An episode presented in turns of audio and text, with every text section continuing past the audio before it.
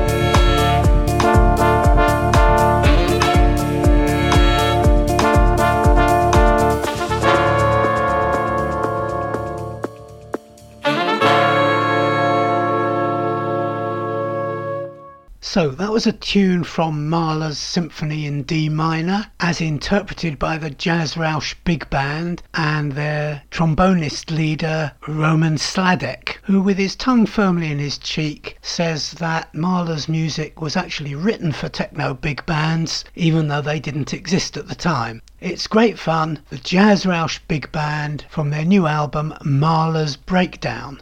And this next album looks backwards a bit as well, but this time only to the 1980s and to a very particular part of the 1980s.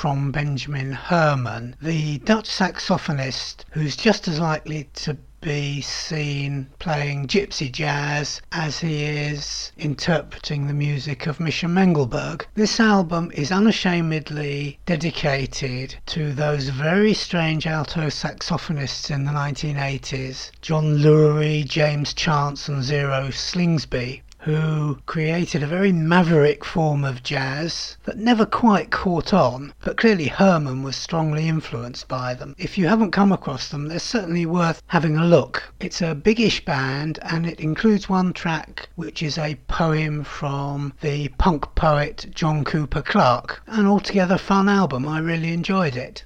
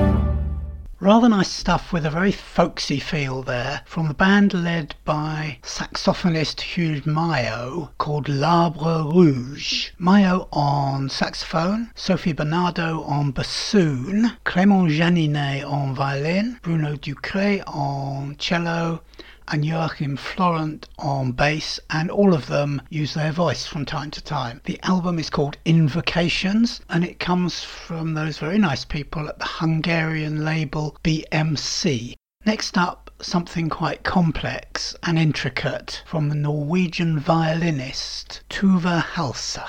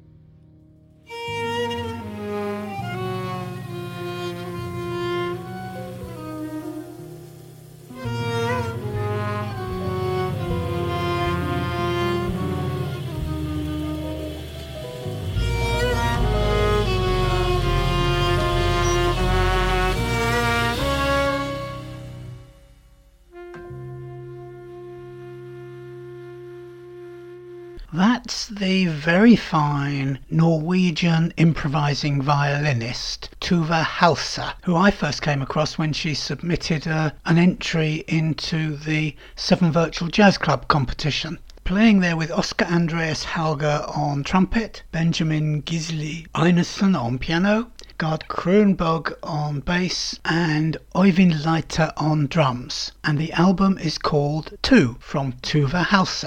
And we're going to move on with two quite melodic albums from the UK, both of them in different ways connected to Egypt.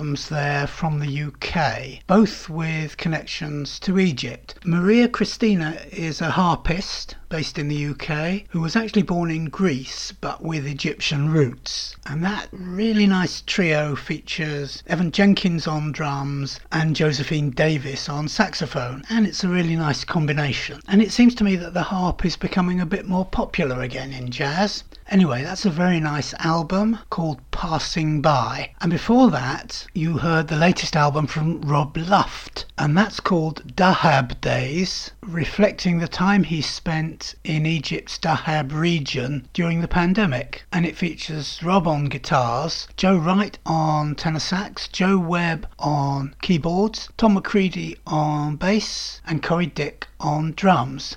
And various guests, and on that particular track you heard Steve Buckley, who plays alto sax and penny whistle. So that's Rob Luft, Dahab Days. Two really nice and very melodic albums from the UK. And now for something much more powerful, and you may recognise this tune.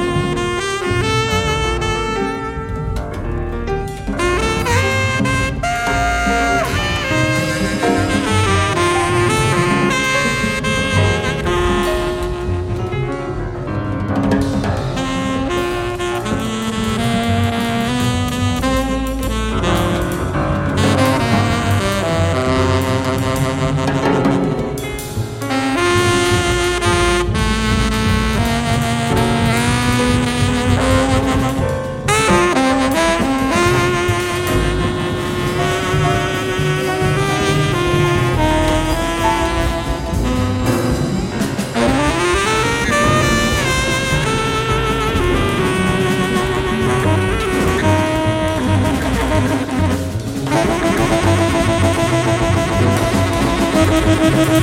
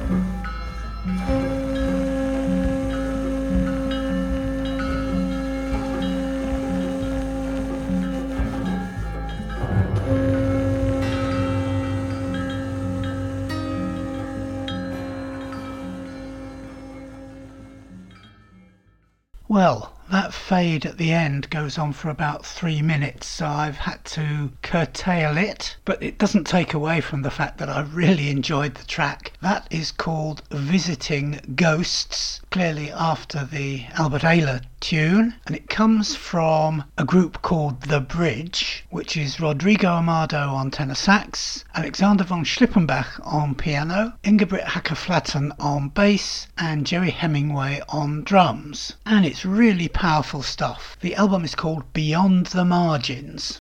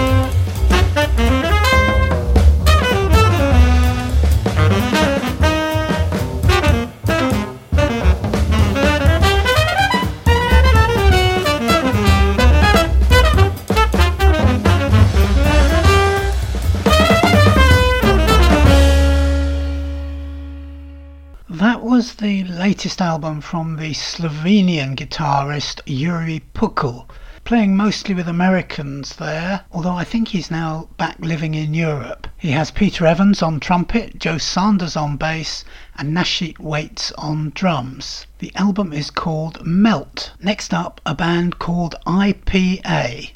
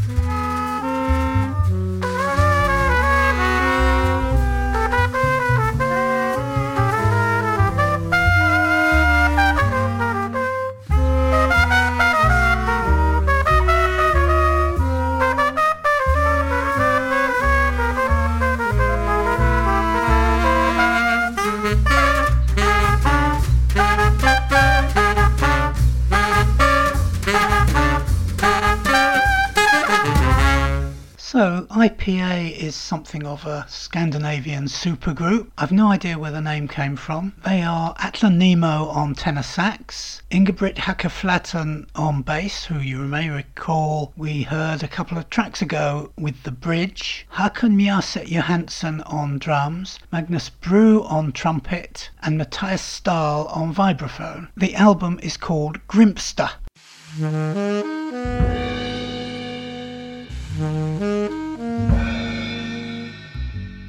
Mm-hmm.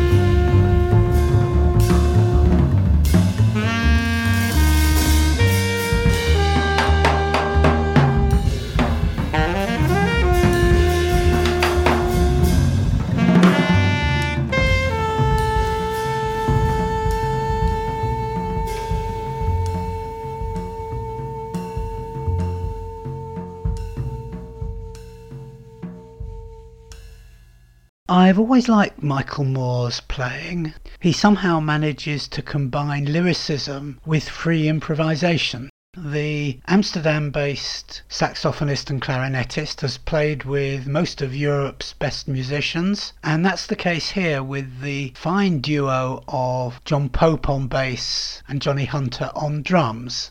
Unfortunately, I missed the trio's live performances last year, but this is a very fine album called Something Happened. Right, we're almost at the end of the programme now. We've got time for one more track. And talking of fantastic saxophone players, this one comes from the wonderful Marius Neset. It features his regular group, which has Ivo Neame on piano, Jim Hart on vibraphone, Conor Chaplin on bass, and Anton Eger on drums but it's very much a classical composition with added improvisation. And if I'm honest, I'm not entirely sure what I made of it. At times it just feels like a piece of modern classical music, at other times there's some terrific improvisation in there. So have a listen and see what you think. And come back in a week or so's time for another hour of European modern jazz. Marius Neset from his new album Geyser.